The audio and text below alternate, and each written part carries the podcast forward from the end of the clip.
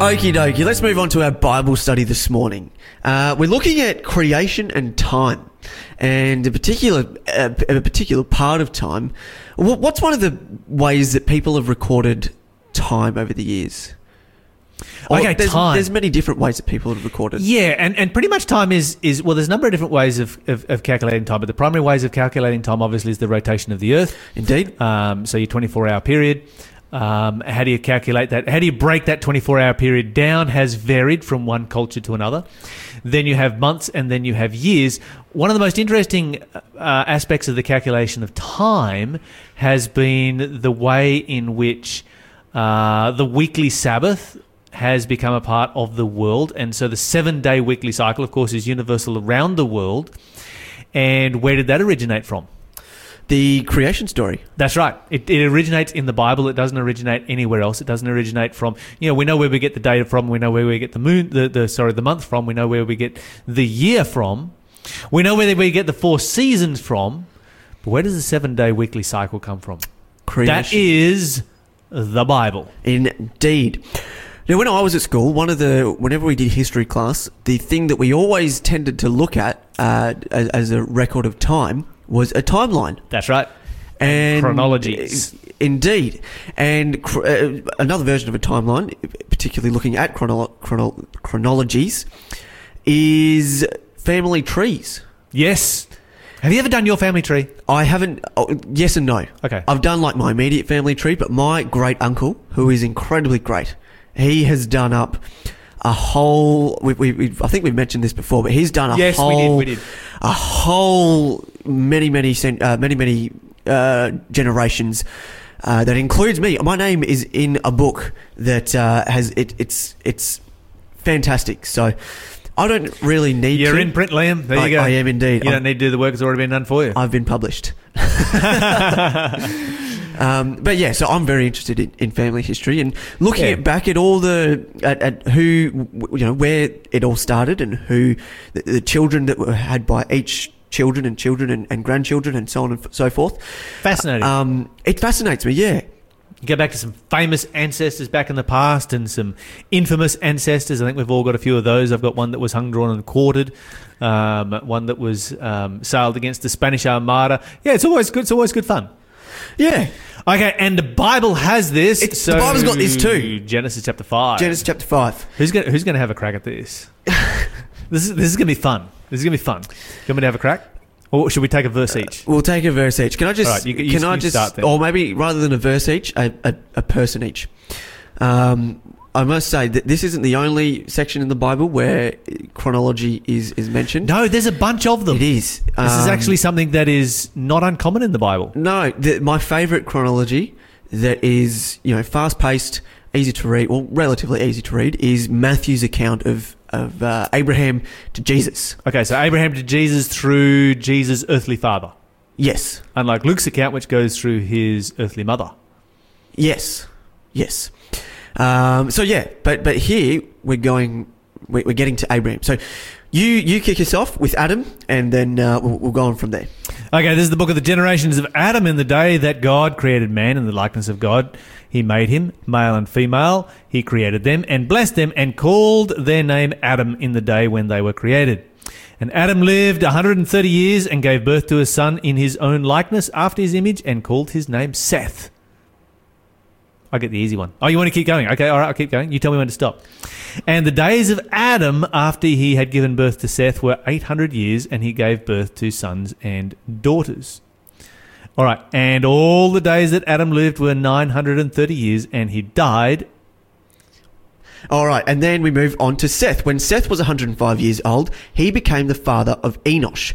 After the birth of Enosh, Seth lived another 807 years, and he had other sons and daughters. Seth lived 912 years, and then he died. And Enos lived 90 years and gave birth to Canaan. And Enos lived after he gave birth to Canaan 815 years and gave birth to sons and daughters. And all the days of Enos were 905 years and he died. When Canaan, uh, Canaan was 70 years old, he became the father of Mahalalel. now here's where it gets interesting. After the birth of Mahalalel, Canaan uh, lived another 840 years and he had other sons and daughters. Canaan lived 910 years and then he died. And Mahalalel lived 65 years and gave birth to Jared. And Mahalalel lived after he gave birth to Jared 830 years and and gave and had sons and daughters and all the days of Mahalalel were 895 years and he died. You know, we could go keep going on here. We could. Let's just- I think I think everybody's starting to get the point.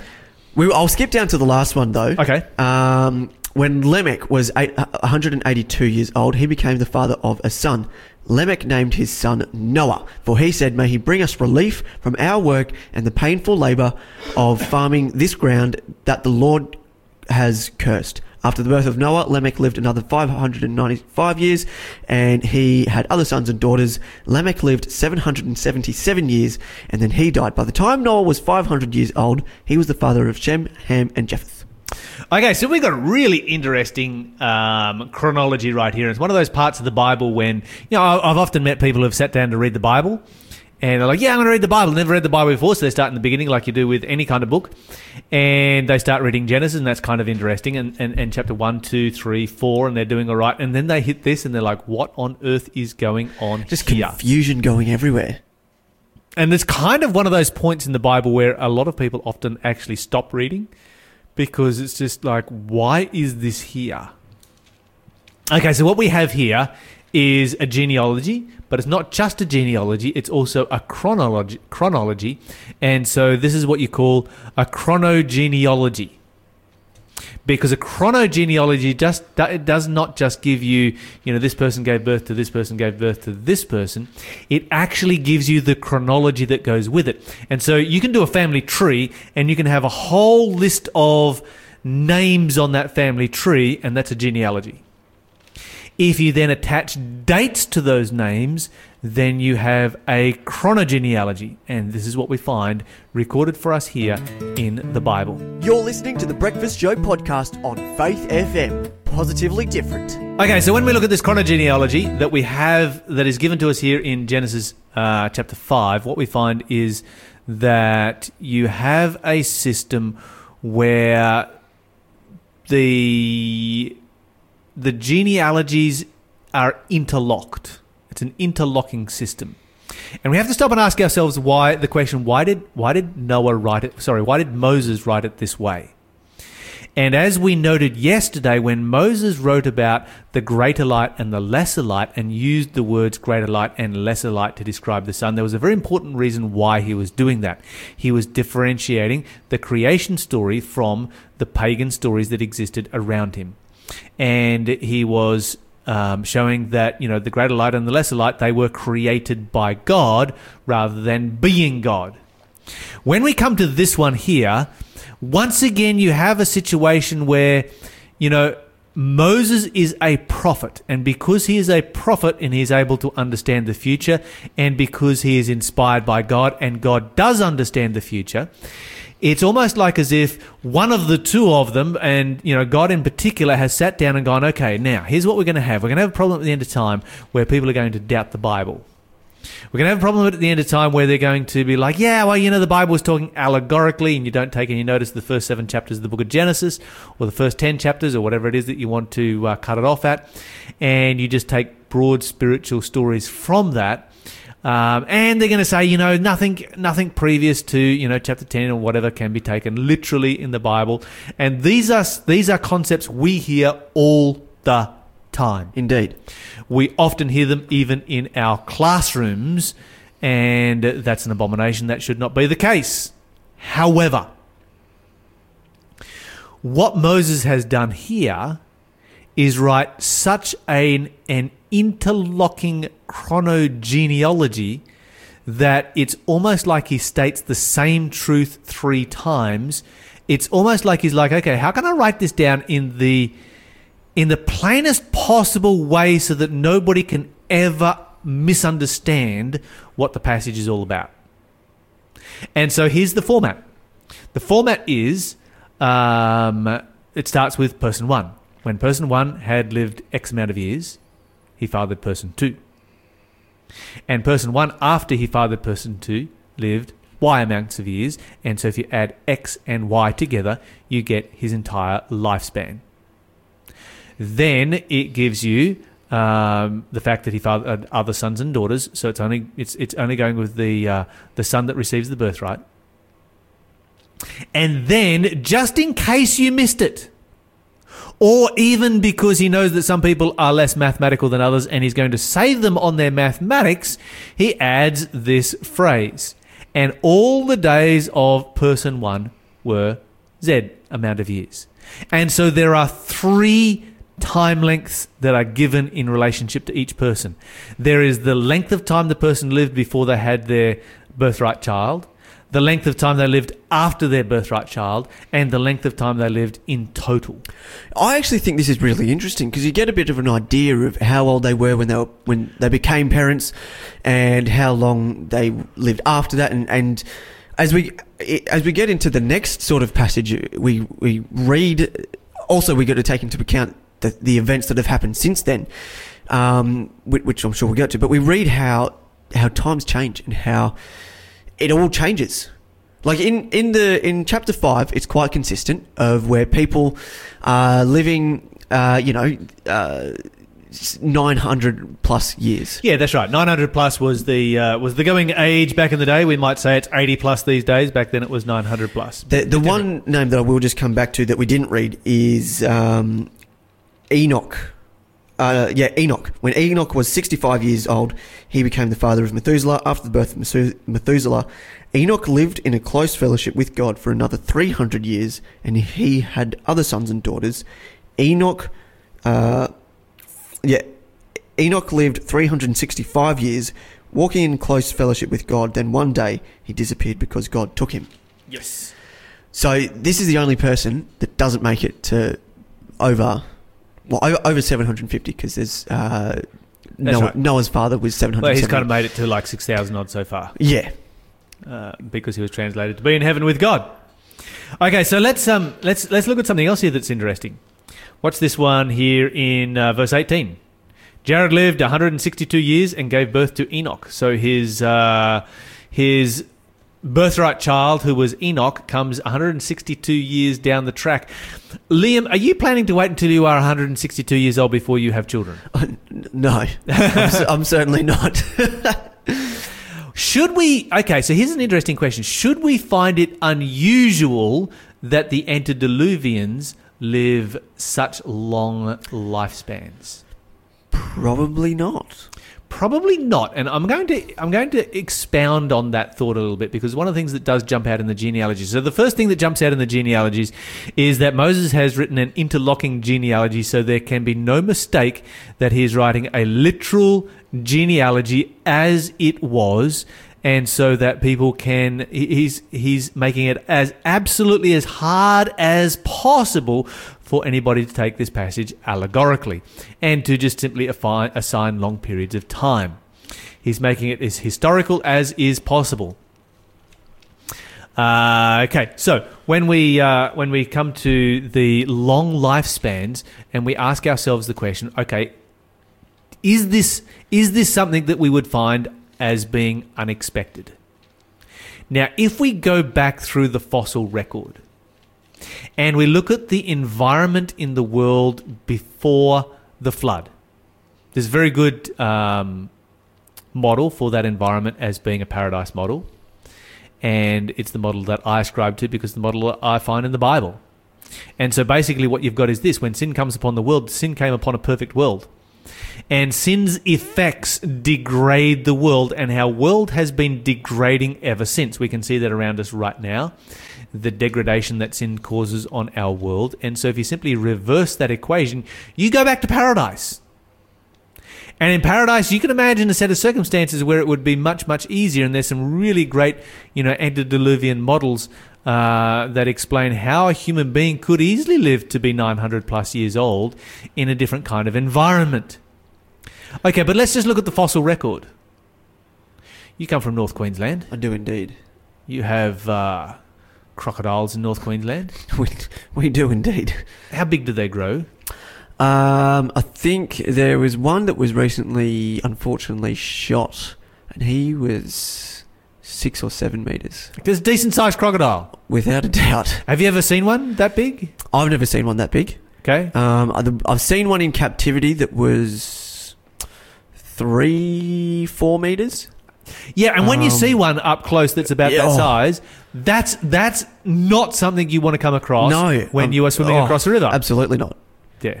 Um, so yeah, they're pretty phenomenal creatures, though. Okay, so guess how big uh, crocodiles were before the flood in the pre- pre-flood world? Before the flood, I I would have a guess to say that the crocodiles were over ten meters, Go with twelve. twelve. Yeah, That's forty feet. They weigh eight tons.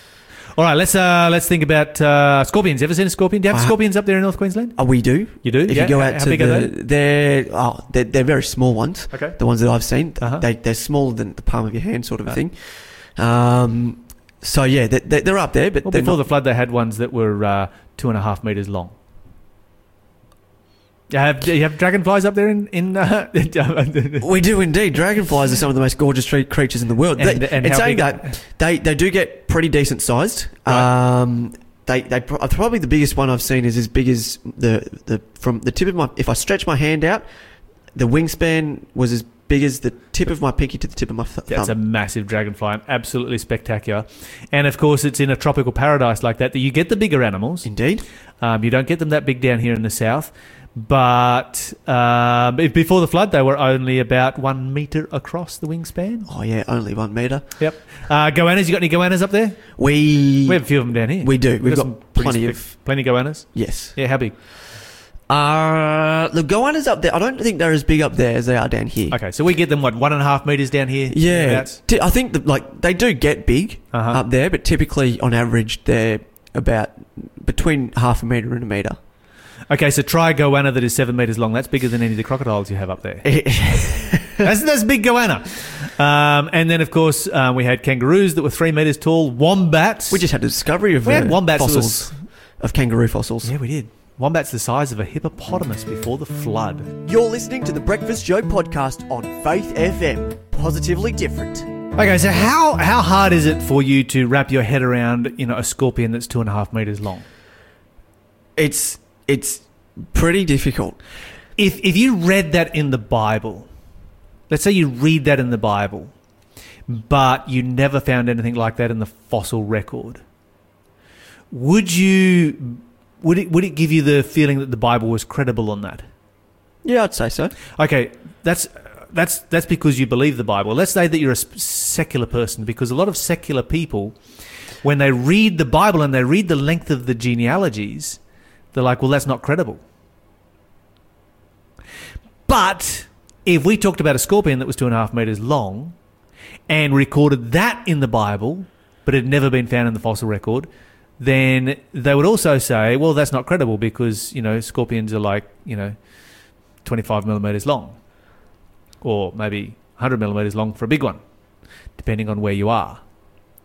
And yet, we have found those big scorpions, you know, in the fossil record. And so, if the fossil record carries things that we find it hard to imagine, creatures from the past that we find it hard to imagine, then why is it so hard to imagine lifespans that are 900 plus years? It's a good question. Yeah, I think so too. I think that's one that you know uh, a lot of a lot of um, skeptics would do well to ponder because to argue against these long lifespans is simply to argue based on zero evidence. We have zero evidence that you know, apart from the scriptures, of course, that they uh, that they were that long, but we have zero evidence that they weren't and you know we we simply look at what we have in our world today and by using what we have in our world today what is observable today we have to recognize our limitations um, okay so when we go back to the the world before the flood we find that it was a fantastic world it was an incredible world Indeed. it was one that you know we can't even begin to imagine, and we've just we've just even only just started to list, you know, just a couple of highlights How of big some of the mega fauna that existed before the flood. how big were, were humans back then? Okay, so if you were to scale humans up based on the way that you would scale some of these creatures up. In fact, if you, if, if you take a human as a mammal and scale it up as far as other mammals were scaled up, a human would have stood uh, probably your average female about 12 feet tall, your average male about 14 feet tall, thereabouts. Um, so that's a decent sized human being. Um, and if you're going to look at, you know, think of the the calculating power of a brain that big, you would have had human beings that were exceedingly intelligent and were able to advance themselves in knowledge and technology and science so much faster than what human beings have been able to do today. We have been able to counteract it in our day by information technology but they didn't need that information technology back then because they had access to it right there in their head at that very moment, and they could just, you know, that this is this is the this is the paradise flood uh, pre-flood model that we're working on, and some of the observable evidence that we have for it. So, yeah, and it's not hard to imagine a human being of that size also having much greater longevity than what we have today. And of course, you know, you still get the uh, the odd giant who turns up these days. Nothing like that size, of course. But the Bible talks about giants as being quite common back in the day. Not uncommon at all. It was just there were giants around the place, and that's how it was. There you go. And of course, that would have been you know a carryover from those that lived before the flood. And you know, you go from the those that come after the flood, and you got Shem and Arphaxad and Salah and Eber and Peleg and Ruah and Serug and Nahor and Terah and Abraham, Isaac, Jacob. You're working your way down through those generations, and you're finding that the lifespans are getting shorter and shorter and shorter and shorter and shorter and shorter until you get to to uh, Jacob's descendants, and it comes back to the three score and ten, which is seventy years as an average lifespan. And modern technology has stretched that out a little bit, but not significantly.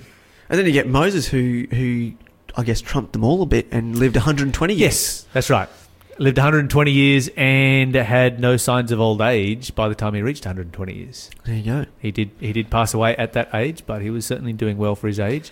The other thing that uh, I think we should notice is that, uh, take for example, um, Abram or Abraham's grandfather, he was 29 years old when he gave birth to, well, when his wife, part, wife gave birth to his son. Yes. To his son. So the age is They're starting to have children It's a lot younger. more common with with the age that we've got in in our days. That's right. So as the ages as the ages shortened, the time frame in which they would give birth was also shortened as well. Um, and so they're having children at a much younger age because, well, they kind of needed to. That was the way it was. Yeah. Anyway, let's go to let, let's let's we've we've done some fascinating discussion here on genealogies, um, chronogenealogies. Let's go to First Timothy chapter one. First Timothy chapter one, and we're going to look at a statement here by Paul. He actually speaks about this in a couple of places, and we need to ask ourselves the question: Is the Bible contradicting itself? Because we find genealogies are a major part of the Bible, chronogenealogies in particular, that are giving you a chronology for the various people who lived, which gives you a chronology for the world, places the age of it, age of our world at around the six thousand year mark. Uh, so these chronogenealogies unbelievably important for us to understand, and um, because they you know they give us a, gene- a a chronology for the Bible. But what does Paul say? Is he contradicting? The evidence that we find in Scripture. First Timothy chapter one and verse four. Don't let them waste their time in endless discussion of myths and spirit, spiritual pedigrees. These things only lead to meaningless speculations, which don't help people live a life of faith in God. Okay, so here they're having a discussion about yours says spiritual pedigrees, and mine says neither give heed to fables and endless genealogies, uh, which minister questions rather than godly edifying, which is in faith so do. Okay, so here Paul speaks about okay, don't be but don't be spending time over endless genealogies. Any idea what he's talking about? Is well, I'd, I'd imagine that he's talking about the genealogy. He, he- I think he could be talking about the genealogies that we've just been discussing. Okay, and if he is, then the Bible's contradicting itself because the Bible records those. It is. and it would be like, okay, why does why does Paul uh, say that these are a worthless part, of or, Scripture. or should I say that's what it seems like it's saying? Yeah, that's right. That's what it seems like it's saying. Okay, that's a surface reading of it. You need what you need to understand is the culture of the times, and the fact that um, both here in First Timothy and also Titus three nine, where he speaks about this, he is talking to Gentile churches. And Gentile churches, you're dealing with people who come from a pagan background. And for the pagans, genealogies were incredibly important. And here's the reason why. If you go back into, say, for instance, the Greek gods, your Titans and your Olympians, the, your Greek gods, and you look at uh, their interactions, what you're going to find is that they have significant interactions with human beings.